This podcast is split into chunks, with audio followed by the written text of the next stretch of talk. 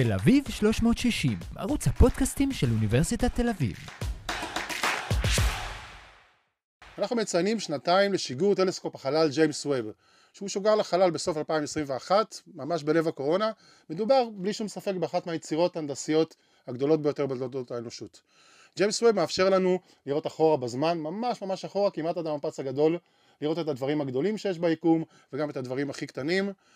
ועוד משימה שיש לו זה לענות על שאל... לנסות ולענות על שאלת השאלות, האם יש חיים אחרים ביקום חוץ מאשר בכדור הארץ? בינתיים ג'יימס ווב זה הצלחה גדולה מאוד, הוא מצליח לאתגר את המודלים של הקוסמולוגיה, והאם אנחנו בפני מהפכה? את כל זה אנחנו נבדוק בסדרה הזאת. יש לנו ארבעה פרקים שאנחנו ננסה לסובב את, את ווב עם ארבעה אורחים, משהו הרכב אינטרגלקטי. על תל אביב שלוש מאות שישים, אני דרור פויר, בואו נתחיל. נגיד שלום לאורח שלנו היום, דוקטור יאיר הרכבי, מבית הספר לפיזיקה ואסטרונומיה פה באוניברסיטת תל אביב. שלום. שלום, שלום. מה שלומך? בסדר, תודה. יפה, מה, מה אתה אומר קודם כל? אה, לפני שאני אגלוש לנושא, בוא ספר לנו קצת על עצמך, איך הגעת עד הלום? אז uh, אני חבר סגל בחוג לאסטרופיזיקה, בבית ספר לפיזיקה ואסטרונומיה פה באוניברסיטת תל אביב. Uh, אני חוקר uh, תופעות אנרגטיות ביקום, סופרנובות, פיצוצים של כוכבים, כוכבים שנקראים על ידי חורים שחורים, ומיזוגים של כוכבי נויטרונים, שהם בעצם אחראים ליצירת היסודות הכבדים בטבע, דרך גלי כבידה, okay. שזה תחום חדש ו- ומרגש. אוקיי, okay, אנחנו במרכז השיחה שלנו, תעמוד, יעמוד המחקר שלך על מיזוג של כוכבי נויטרונים. אבל לפני זה, בוא ככה, שמעת את הפתיח שאמרתי, אתה מסכים עם העובדה שג'יימס ווב השנתיים הראשונות, אולי בעצם שנה וחצי מאז התמונה הראשונה, מסכים עם זה שזה הצלחה? בהחלט, בהחלט הייתי אומר אפילו מעל הציפיות הביצועים, התמונות מרהיבות, לא צריך להיות אסטרופיזיקאי כדי ליהנות מהם, אבל מי שגם אסטרופיזיקאי, אז המידע שגלום שם פשוט הולך לעשות מהפכות בהבנה שלנו על היקום, זה מאוד מרגש שהוא עובד, שהוא עובד טוב, ושהוא מספק לנו נתונים שאנחנו מאוד סקרנים לראות מה נגלה מהם. אם הזכרת את התמונות, באמת, קיבלנו ממנו שורה של תמונות אייקוניות, יש איזו תמונה אחת שאהבת במיוחד? קשה לבחור, קשה לבחור, אבל אם אני חייב, הייתי אומר, התמונה הראשונה ששוחררה, שהיא בעצם של אזור בשמיים בגודל של גרגיר חול, שמוחזק, אם אתה מחזיק גרגיר חול לשמיים, והאזור גרגיר חול הזה בשמיים, אצל דרך ג'יימס ווב, מלא מלא מלא בגלקסיות, קרובות, רחוקות, שזה אומר גם החדשות והעתיקות, כן. ופשוט מראה לנו את העושר גם שיש ביקום, וגם שאנחנו יכולים לקבל מהטלסקופ הזה, ורק על התמונה הזאת אפשר לעשות כמה וכמה דוקטורטים. כן, תמונה נהדרת. אני מודה שאני הולך שבי אחר, אחרי התמונות של הערפיליות, שמראות איך נולדים כוכבים, זה תמיד מאוד מרגש לחשוב על זה שמול העיניים שלנו נולד כוכב חדש. כן, לגמרי. טוב, בוא, בוא ככה נדבר על, על, על ווב. מדובר ב, ב, באמת במהפכה, או שבהתקדמות, מה שנקרא, עקב בצד אגודל? מדובר במהפכה מבחינה טכנולוגית ומבחינת הפוטנציאל לתוצאות מדעיות. זה טלסקופ שהוא גדול יותר ורגיש יותר בסדרי גודל מכל דבר שהיה לנו. מכיוון שכל טלסקופ רואה אחורה בזמן, כי לאור לוקח זמן להגיע אלינו, אז הוא גם הכי רגיש, זה אומר שהוא רואה גם דברים חיוורים וגם אחורה להיסטוריה של היקום, לזמנים שלא היו נגישים לנו בשום צורה אחרת, ולכן זה לגמרי משהו מהפכני, ואני חושב שההבנה שלנו על היקום עומדת בפני מהפכה. מהפכה רצינית? תלוי מה הוא ימצא, אבל אני חושב שסביר מאוד שכן. מהפכות תמיד טוב, אנחנו בעד, מהפכות מדעיות, כן? כמובן. תמיד בעד. אני קראתי באיזשהו מקום שהיית חבר בוועדה, שבעצם בוחנת את הבקשות של מדענים מכל העולם, להשתמש בווב. נכון, נכון מאוד. בעצם כל אחד בכל עולם יכול להגיש בקשה להשתמש בווב פעם בשנה. מה זה כל אחד? זה צריך להיות אסטרופיזיקאי. כל אחד, כל אחד. התהליך אפילו עיוור. כלומר, אני בוועדה שבוחן את ההצעות, לא רואה מי הגיש את ההצעות שאני בוחן. הן נבחנות אך ורק על פי הפוטנציאל המדעי שלהם, ולכן כל אחד בכל עולם יכול להגיש בקשה להשתמש בג'יימס ווב. הוגשו מעל אלף בקשות בשנה הראשונה שאני הייתי בוועדה. אה, זה, זה הכל? אני, אם היית אומר לי חמש עשרה אלף בקשות, גם לא הייתי מתפלא.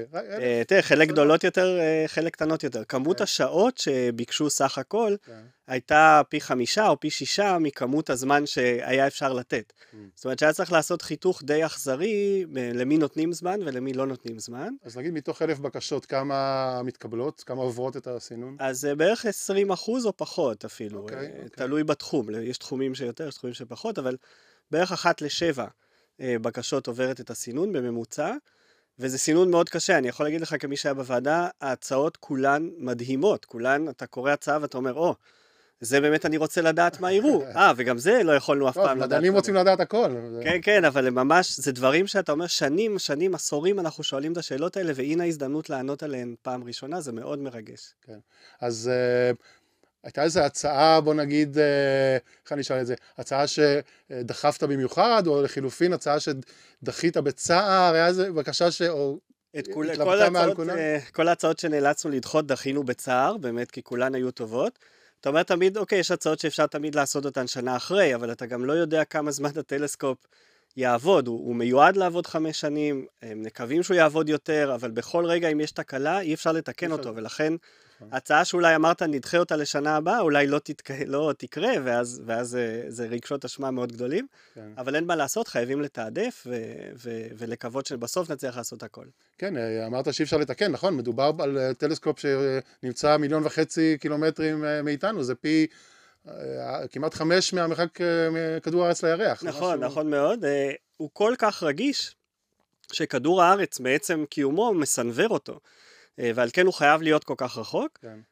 ואין לנו שום אמצעי טכנולוגי לשלוח לשם לא אנשים וגם לא רובוטים לתקן אותו אם הוא מתקלקל, כלומר, הכל היה חייב לעבוד מושלם, כן. מה שלא קרה עם טלסקופי חלל בעבר שכן יכולנו לתקן, פה הכל היה חייב לעבוד מושלם, בינתיים הכל עובד יופי, ואני דופק פה על השולחן שימשיך. אני זוכר את הרגע הזה בתור גיק של חלל, את השידור שממש נפתח כזה כמו אוריגמי בחלל, היו שם, אם אני לא זוכר, שלוש מאות נקודות כשל, זאת אומרת, שכל אחת שאם היא לא מצליחה, כל הפרויקט הולך, וזה היה פשוט, באמת, פשוט פלא הנדסי לראות את הדבר הזה.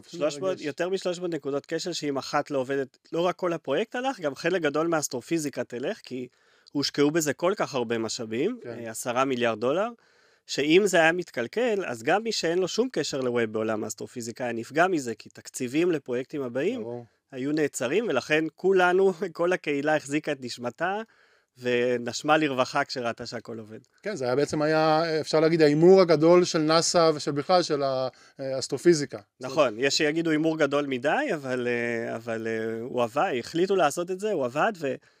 כן, כשרוצים לעשות מהפכות, צריך לקחת סיכונים, אין מה לעשות. כן, אז uh, היית בוועדה שבחנה את הבקשות, ועכשיו אתה uh, עברת, עובר uh, לצד השני, הצד שמגיש את הבקשות. נכון, נכון. אז, uh, אז בוא באמת נדבר על, uh, על תחום המחקר שלך, הזכרת פה הרבה דברים, אבל אני אשמח מאוד להתמקד במה שדיברת על uh, מיזוג של uh, כוכבי נוטרונים, שזה באמת... Uh, אחד מתופעות השמיים הכי אנרגטיות והכי...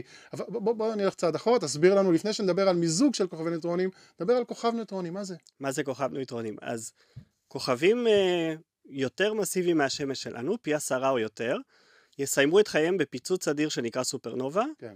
שהוא מגיע אחרי קריסה של הכוכב לתוך עצמו, מכוח הכבידה. זאת אומרת, יש שתי כוחות מנוגדים. כוח הכבידה, הגז בפנים רוצה להתפשט, וכוח הכבידה רוצה להצמיד, ומתישהו מישהו מנצח. בדיוק. ברגע שנגמר הפקת האנרגיה, נגמרת הפקת האנרגיה של הכוכב הפנימית, אז כוח הכבידה מנצח, הוא לעולם לא מתייאש, הוא תמיד שם, הכוכב קורס, הליבה שלו נדחסת בעצם לצפיפויות החומר הכי גבוהות שקיימות, ומה שנשאר זה עצם שיש לו אולי פעמיים או שלוש פעמים מסת השמש, אבל דחוס לגודל של עשרה קילומטר, כלומר אפשר להכניס אותו לתל אביב, אבל הוא פעמיים או שלוש פעמים מסת השמש, כן, כפית ממנו שוקלת כמו הר אברסט, זה החומר הדחוס ביותר שקיים, מעבר לזה, אם, אם היינו מנסים לדחוס אותו עוד יותר, היה כבר נוצר חור שחור, כן.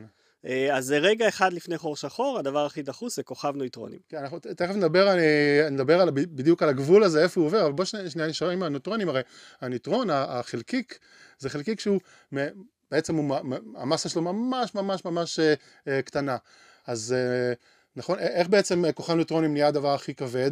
כי בעצם אין, נכון? אין, אין, אין, אין רווח בין, ה, בין החלקיקים, הם פשוט דחוסים. נכון מאוד. בעצם רוב החומר שאנחנו רואים סביבנו מורכב, או כל החומר מורכב מאטומים, כן. והאטומים הם ברובם חלל ריק. יש גרעין אטום ומסביבו אלקטרונים, ובאמצע אין כלום. הרוב חלק, כן. כן. כמעט הכל חלל ריק. בכוכב ניוטרונים דחסנו הכל כל כך הרבה, שבעצם זה כמו גרעין אטום אחד ענק, בגודל של עיר, שאין רווח בין, ה... בין הנויטרונים שבפנים, ולכן הצפיפות הכל כך גבוהה, זה כמו צפיפות של גרעין אטום, בלי כל הרווח מסביב ש... שיש בחומר רגיל. מטורף.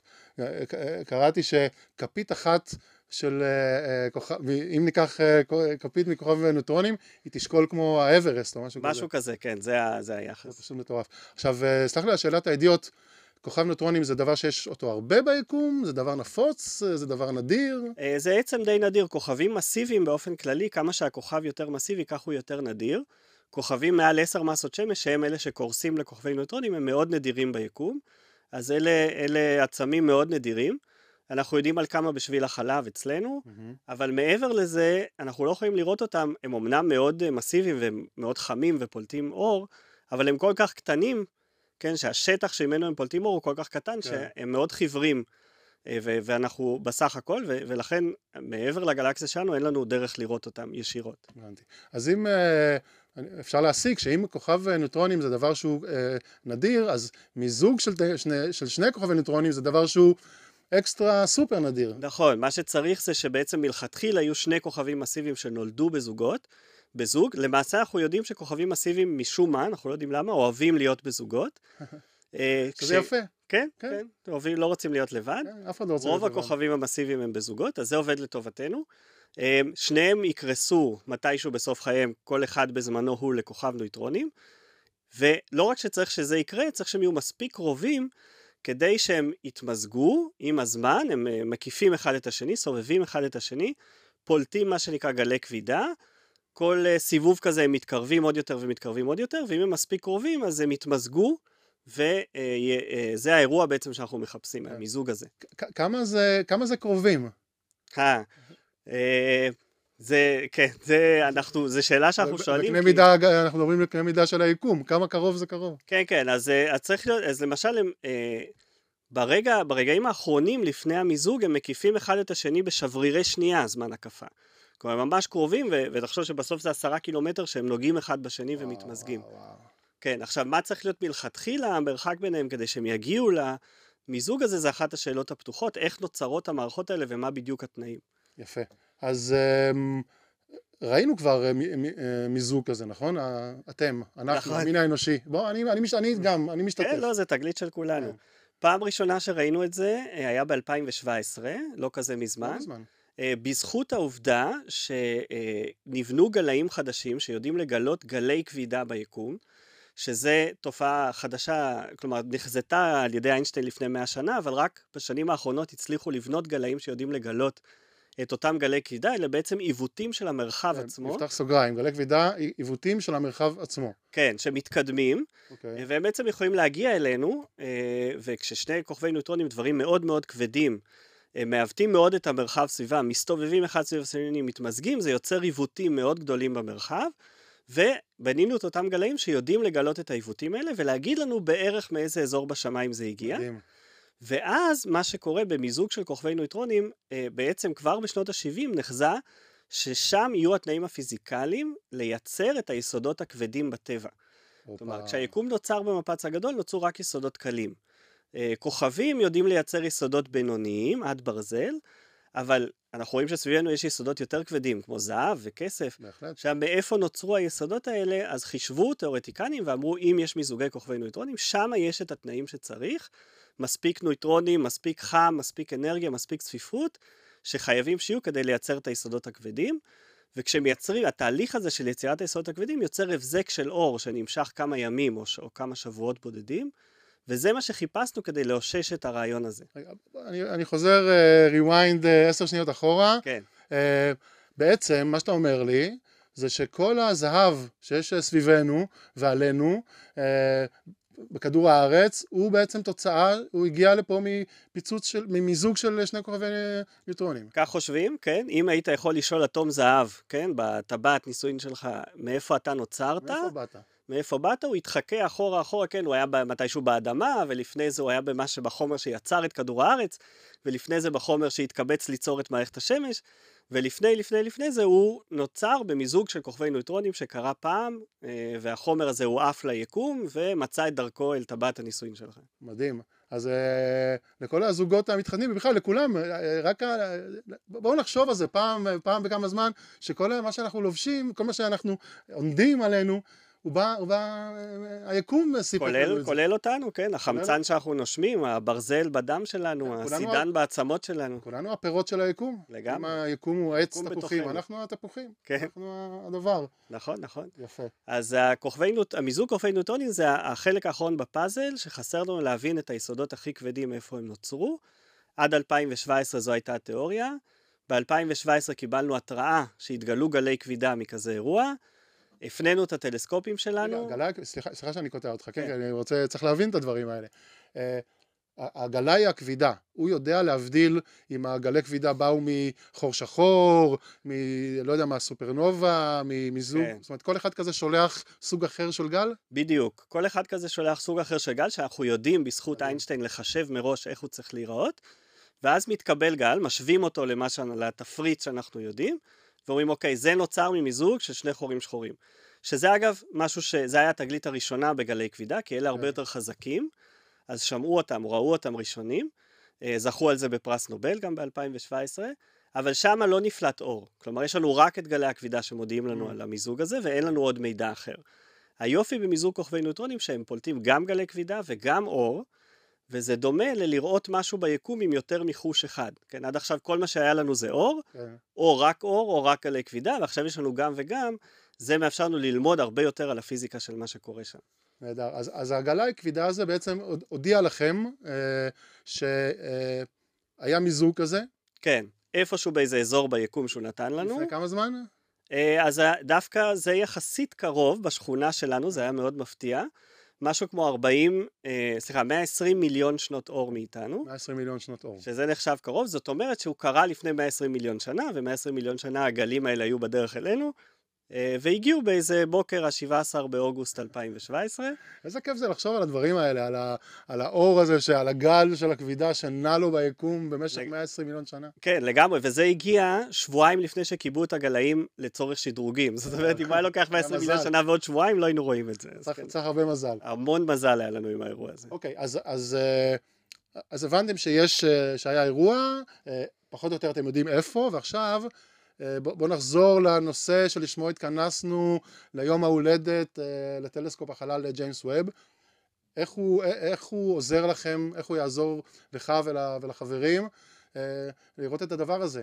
מה הוא יכול לעשות שהקודם, האבל, לא עשה? כן, אז, אז האירוע הזה קודם כל צריך למצוא אותו, כי הגלי כבידה, הגלאים אומרים לנו אזור גדול בשמיים, ואנחנו מחפשים הבזק אור יחסית חיוור שעומד להיעלם עוד כמה ימים או שבועות, אז צריך קודם כל למצוא אותו, זה ג'יימס ווב לא יוכל לעזור כל כך, כי ג'יימס ווב רואה חתיכות קטנות מאוד מהשמיים, ממש לרחוק, אבל חתיכה מאוד קטנה. שזה גם, אם נחזור לחילת השיחה, התמונה שדיברנו עליה, שרואים בה, לא יודע כמה, מאות גלקסיות, זה רק כלום, כלום, כלום, כלום. נכון, אז אחרי שנמצא אותו עם טלסקופים על הקרקע, נדע איפה לכוון את ווב, הרבה מהיסודות הכבדים שמצד אחד נוצרים שם ויוצרים את הבזק האור, הם גם מאוד אטומים לאור, הם מסתירים חלק גדול מהאור שהם בעצמם יוצרים, okay. זה כמו ענן כזה מאוד כהה, mm, אבל האור היחיד שעובר, או העיקרי שעובר, זה אור אינפרה אדום, זה אור באורכי גל ארוכים, הוא יודע לחדור דרך הענן הזה, וזה בדיוק האור שג'יימס ווב הכי רגיש יפה. אליו, ונבנה לראות אותו. כן, זה מה שמאפשר לו לראות גם לתוך ענני יצירת כוכבים, שאמרת שאהבת את נכון. התמונות, ולראות פנימה את תהליך יצירת הכוכבים, זה בדיוק אותו אה, יכולת, אותה יכולת שתאפשר לו לראות לתוך אותו ענן שנוצר אה, כתוצאה ממיזוג כוכבי הנויטרונים, ולהגיד לנו מה קורה שם בפנים, ואיזה יסודות נוצרים, וכמה מהר הם זזים, ובאיזה טמפרטורה, כן. אה, דברים שאין לנו היום שום דרך לדעת. אבל לפני שתדעו את כל הדברים האלה, זאת אומרת, אתה יודע שהיה פיצוץ מיזוג נויטרונים בשכונה, נגיד שכונה ג' של היקום. אבל אמרת מצד שני שהג'יימס ווב רואה רק זווית צרה, אז בעצם אתה מחפש משהו שאתה לא יודע בדיוק איפה הוא. איך אתה מחפש משהו? אתה מחפש, אתה צריך לבוא... האמת שתמיד מחפשים דברים שלא יודעים איפה הם.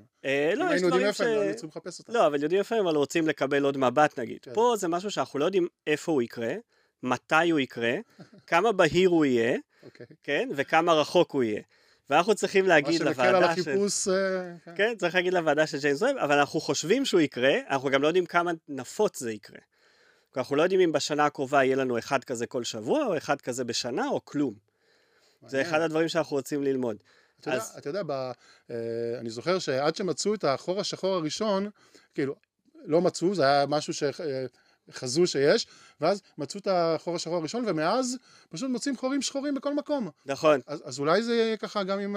קיווינו, ב-אלפיים שבע עשרה זו הייתה התקווה, הייתה אופוריה ממש, תראו, מצאנו ועוד אחד כל כך קרוב, אם מצאנו קרוב זה אומר שהם בכל מקום, okay. ומאז היה רק עוד אירוע אחד, שמצאנו רק את גלי הכבידה, ולא הצלחנו למצוא את הבזק האור, כי המיקום שגלי הכבידה נתנו לו לשמיים, באותה, באותו אירוע היה חצי שמיים בערך, או רבע שמיים, לא הצלחנו למצוא את האירוע לפני שהוא דאח, ומאז כלום.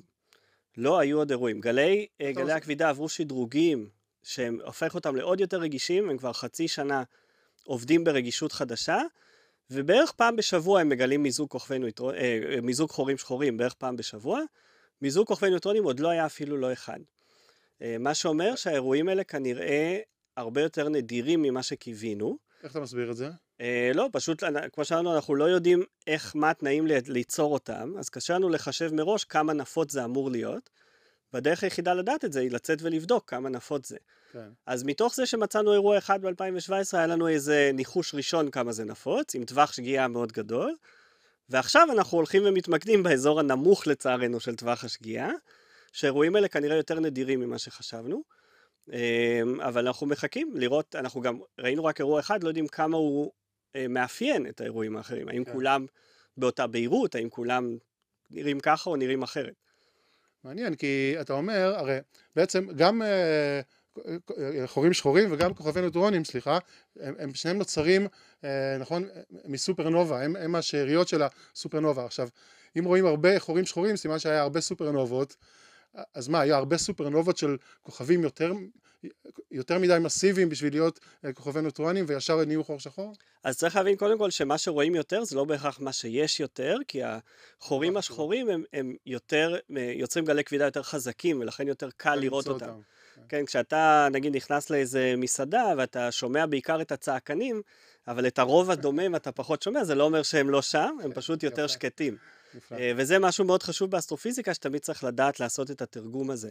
אז אמורים להיות יותר כוכבי נויטרונים מחורים שחורים, אבל זה נכון שלפי כמות המיזוגים של חורים שחורים והמסות שמודדים להם, שלושים פעמים מסת שמש, שישים פעמים מסת שמש, זה מאוד הפתיע אותנו, לא ציפינו לזה, לא ציפינו לכזו כמות בכאלה מסות, ואנחנו עדיין לא מבינים לגמרי מאיפה הם מגיעים. כלומר, היינו לחלוטין עיוורים לתופעה הזאת, כי הם פולטים רק גלי כבידה, ולפני שהיה לנו גלי כבידה לא ראינו את זה. כן. אוקיי? והשאלה אם כל פעם שאתה מכוון טלסקופ חדש על היקום, כמו ג'יימס ווב או כמו גלי גלי כבידה, מה אני אגלה שהיה שם כל הזמן הזה שלא ידעתי אפילו שהוא שם? כן, מהמם. עכשיו, בוא... שאלה שמאוד מעניינת אותי, כן? אמרת שכוכבי נוטרונים הם... מכוכבים שהם קצת יותר, הם יותר קטנים, כמה אמרת? שמונה, עשר פעמים מסת שמש? כן, במקור, החל מעשר פעמים מסת שמש. אז איפה עובר הגבול בין כוכב נוטרון לחור שחור? כן, אז יש, אנחנו לא, אוקיי, התשובה קצת אנחנו לא יודעים. כוכבים על עשר מסות שמש כנראה יקרסו לייצר כוכב נויטרונים, אפילו עשרים מסות שמש כנראה עדיין ייצר כוכב נויטרונים, שהכוכב נויטרונים עצמו יהיה פעמיים או שלוש פעמים מסת השמש, ההפרש מואף החוצה, אבל מעל עשרים וחמש, או שלושים, אנחנו יודעים בדיוק, זה כבר כל כך הרבה מסה שאפילו כוכב נויטרונים לא ייווצר, אלא זה יקרוס לחור שחור, אז יש גם את הגבול של מה הכוכב שיוצר אותו, ומה הגבול, בעצם מה החור שחור הכי קל שאני יכול לייצר, או מה כוכב נויטרונים הכי מסיבי. היית מצפה שזה משהו שאנחנו יודעים לחשב, כי כל מה שצריך לדעת זה פיזיקה גרעינית, אבל אנחנו לא יודעים את זה, אנחנו לא יודעים את הפיזיקה של חומר בציפויות של גרעין אטום מספיק טוב, כדי להגיד מה המסה המקסימלית שמעבר אליה הוא יקרוס לחור שחור, והמיזוגים האלה מאפשרים לנו בעצם דרך ניסיונית, דרך תצפיתית, לבדוק מה הטבע עושה. ולנסות לעשות reverse engineering. אני מת על הדברים האלה, כי זו באמת תמיד השאלה הכי, נגיד אם לפשט את זה, אני אומר, מתי גרגירי חול הופכים לערימה? בגרגיר המאה, בגרגיר חמשת אלפים, אז אתה יודע, איפה עובר הגבול בין, ה, בין הקטן ובין הגדול, וזה מוביל אותי הישר, לעוד, לעוד תחום שאני רוצה שנדבר עליו. זאת אומרת, אנחנו מסתכלים על, על כוכבי נוטרונים שהם אומנם קטנים יחסית, אבל עדיין גרם שמיים די מסיבי. מצד שני, אתה חוקר את היסודות הכי, הכי קטנים, נכון? יש פה מפגש בין הגדול והקטן. בדיוק, זה משהו מאוד יפה באסטרופיזיקה, ש... כדי לחקור את המרכיבים הכי יסודיים בטבע, את הנויטרונים ואת יצירת היסודות הכבדים ברמה האטומית, או אפילו של גרעין אטום, כן. אלו ניסויים שאנחנו לא יכולים לעשות במעבדה, גם לא במאיצים הכי חזקים שלנו, אנחנו חייבים להסתכל החוצה על היקום. הם לא מספקים מספיק, הם לא נותנים... לא מגיעים אנרגיה. לאנרגיות האלה ולצפיפויות האלה, כן, ולטמפרטורות האלה. הדרך היחידה שלנו ללמוד את זה, זה להסתכל החוצה על היקום, מרחקים עצומים, לעצמים הכי כבדים והכי, ולאירועים הכי אנרגטיים ביקום שיש, כדי מזה ללמוד על הגרגיר חול, כן? אני אומר, כאילו אני אגיד לך, אני לא יכול לחקור את גרגיר החול הבודד, אני צריך ללכת לחוף הים, ומזה אני אלמד על גרגיר החול. וזה מה שאנחנו עושים באסטרופיזיקה, ויש כמה תחומים באסטרופיזיקה ש... כן, היה לנו היסטורית את הפיזיקאים שחוקרים חלקיקים, שמנסים להסתכל קטן יותר וקטן יותר וקטן יותר, ואת האסטרופיזיקאים שמסתכלים על הגדול והרחוק. גדול ורחוק יותר, והם נפגשים עכשיו. אנחנו נפגשים, שתי הקהילות האלה נפגשות. אז אתם נפגשים, מה קורה? זה כמו בקליפ של מייקל ג'קסון, הולכים מכות, רוקדים, מה קורה במפגש? בעיקר מנסים להבין את הטרמינולוגיה אחד של השני, את מה כל אחד עושה ומה כל אחד יודע, ויש כנסים משותפים, ומנסים, כן, להשתמש בתוצאות של אחד כדי ללמוד על התחום של השני, וזה ממש מפגש כמעט מפגש תרבויות, אפילו שכולנו פיזיקאים, אנחנו בקהילות מאוד שונות, שעד עכשיו לא, לא דיברו הרבה אחד. Yeah, זה, זה גם תחומי ידע מאוד מאוד, מאוד, מאוד שונים, לא? נכון, נכון. התמקצעות מאוד שונה, כל, כל קהילה עם טרמינולוגיה משלה, עם שפה משלה, עם הרגלים משלה. אז אתה עכשיו צריך לדבר את שתי השפות? משתדלים, כן. יפה. אבל השפה הראשונה שלך היא שפת הדברים הגדולים, הרחוקים. כן, כן. יפה. אסטרופיזיקה, יפה. כן. בוא, בוא נחזור לזהב רגע. לסגור עם, לסגור עם הזהב. עכשיו, נכון, יש מיזוג של כוכב נוטרונים, הזהב מתפזר בעצם בכל היקום, נכון? זה לא שהוא, כל הזהב מגיע לכדור הארץ, פשוט, נכון? כל היסוד מתפזר. רגע, למעשה זה כמה כדורי ארץ שלמים של זהב שנוצרים במיזוג כזה, אנחנו חושבים, 아. והם מתפזרים לכל הכיוונים, כן, ואיזושהי כמות קטנה הגיעה. הגיע למה שיצר את מערכת השמש, והגיע למה שיצר את כדור הארץ, ו- ונהפכה לתכשיטים. כן. אבל כמובן זה לא רק זהב, זה הרבה מאוד יסודות כבדים אחרים, שגם, שגם נוצרים וגם מתפזרים לכל אלה. איזה עוד שאנחנו ככה מכירים ואוהבים? אז מי שמכיר את הטבלה המחזורית, יש לי פה במקרה קוס טרבית עם הטבלה המחזורית, יש את שתי השורות התחתונות, כאילו ה... הבן דודה הרחוק הזה שאף אחד לא מדבר עליו במשפחה, כן. שתי השורות שמפרידים מהטבלה המחזורית, אלה היסודות העיקריים שנוצרים שם, okay. uh, כמובן שזהב וכסף זה מה שיותר מדבר לאנשים, אבל היסודות הכבדים האחרים חשובים לא פחות, uh, ו- ובעצם ה- ה- אנחנו שואפים להסביר כל יסוד ביקום, איך הוא נוצר ואיפה הוא נוצר ובאיזה כמויות. כן. אז בעצם אז היקום מלא, מלא בזהב, מלא בזהב וכסף. באופן יחסי זה כמות מאוד קטנה, היקום הכי מלא במימן וכמות מאוד קטנה של זהב, אבל כן, כמה כדורי ארץ של זהב פר מיזוג כזה. אגב, זה גם מה שיאפשר לנו לדעת, האם זו באמת הדרך היחידה שהיקום מייצר, את היסודות האלה, או שיש משהו אחר, כי אם אנחנו מגלים עכשיו כמה זהב יוצר כל אירוע כזה, אם זה בכלל, אוקיי, ראינו אחד, וכמה אירועים כאלה יש, אז זה יגיד לנו, אוקיי, כמה סך הכל זהב אנחנו מצפים שזה יהיה ביקום, האם זה מתאים למה שאנחנו רואים מבחינת, נגיד, כמה מזה הגיע לכדור הארץ או למקומות אחרים, ואם זה מעט מדי, זה יכריח אותנו לחשוב, אז היקום, הטבע, יש לו עוד דרך לייצר זהב שאנחנו צריכים לחשוב עליה, או האם זו הדרך היחידה, זה עדיין ויכוח גם ש- שקיים. עכשיו, אתה אומר שווב... יעזור לך לענות על כל השאלות האלה, או שאתה צריך לחכות לדור, לדור הבא של הטלסקופים, העוד יותר גדולים, העוד יותר רגישים, או שווב מבחינתך יענה על השאלה. אז בבקשה שלנו לוועדה, חד משמעית ווב יענה על השאלה. בינינו אני יכול להגיד לך שאנחנו לא בטוחים, כי אנחנו לא יודעים איך ייראה האירוע הבא. ראינו רק אירוע אחד, אם הוא מייצג, אז ווב ייתן לנו מידע נהדר, אבל אם האירוע הבא יהיה הרבה יותר חיוור, או יהיה הרבה יותר... כן. חיוור באור האינפרה-אדום ממה שאנחנו מצפים, אז יכול להיות שווב ייתן פחות ממה שאנחנו רוצים, אנחנו למעשה לא יודעים עד שלא נראה. וזה סוג בקשה שמאוד קשה לשכנע הוועדה לתת זמן, זה מאוד מאתגר את ווב. אנחנו מחפשים משהו שאנחנו לא יודעים איפה הוא, לא יודעים מתי הוא קרה, לא יודעים איך הוא ייראה, לא יודעים כמה הוא נפוץ, אבל כשהוא יקרה יהיה לכם שבוע. יהיה לנו שבוע התראה, זה גם משהו שהמהנדסים שמפעילים את ווב מאוד לא אוהבים. נכון, כי הוא צריך בעצם לעשות שינוי כיוון. צריך להזיז אותו, וצריך, כן. הם אוהבים שכל התוכנית ידועה שנה מראש, ושאין הפתעות. אתה יכול לתכנן את התזוזה. ואפשר לבדוק בדיוק שאין בטעות איזה כוכב בהיר שיסנבר אותו וישרוף את המצלמה חס וחלילה. אלה הכוכבים שאנחנו רואים עם הספייקים בתמונות? הכוכבים עם הספייקים הם היותר בהירים, נכון. אבל אם פתאום, כן, אם תכוון אותו חלילה לאיזה כוכב בהיר מדי, אתה עלול לשרוף את כל העסק. אנחנו לא רוצים להיות אלה שנעשה את זה, ולכן אידיאלית היינו רוצים שתוך דקות הוא יפנה לאירוע. הכי טוב שהבטיחו לנו זה שבוע, שבועיים, והתפשרנו על זה. טוב, עכשיו רק צריך לחכות ליקום, שיעשה את העבודה שלו. אתה מוכן. אנחנו, הטלפון מחכה להתראה בכל שעה, על מיזוג כוכבי נויטרונים, ואז מתחיל מרוץ, אגב, בין עשרות קבוצות בעולם, מי הראשון למצוא את הבזק האור, ואז אנחנו נוכל לתת את הפקודה לג'יימס ווב, ולראות מה אנחנו מוצאים שם. מדהים, באמת מדהים. דוקטור יאיר הרכבי, מבית הספר לפיזיקה ואסטרונומיה פה באוניברסיטת תל אביב, תודה רבה לך על השיחה הזאת, למדתי המון, וגם נהניתי. תודה. ותמשיך עם כל הדברים המטורפים. בשמחה, תודה לך. להתראות. ביי. תל אביב שלוש מאות שישים, ערוץ הפודקאסטים של אוניברסיטת תל אביב.